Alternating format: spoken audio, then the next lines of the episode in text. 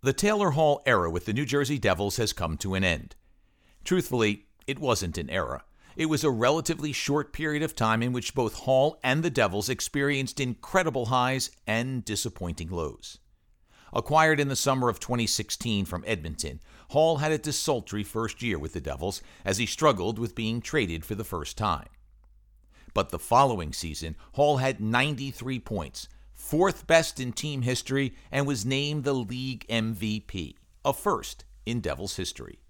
For all their past glory, for all the Stanley Cup championships won, neither Scott Stevens, nor Marty Brodeur, nor Scott Niedermayer, Hall of Famers all, were ever voted league MVP.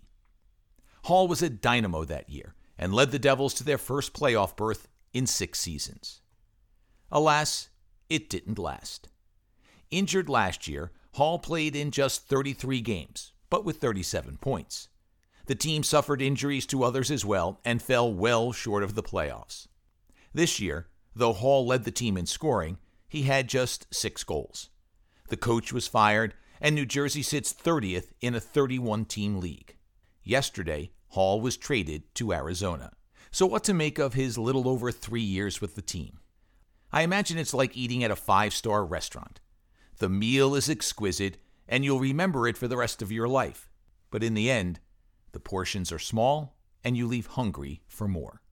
I'm Matt Loughlin for moresportsnow.com, and this is the Daily Brief.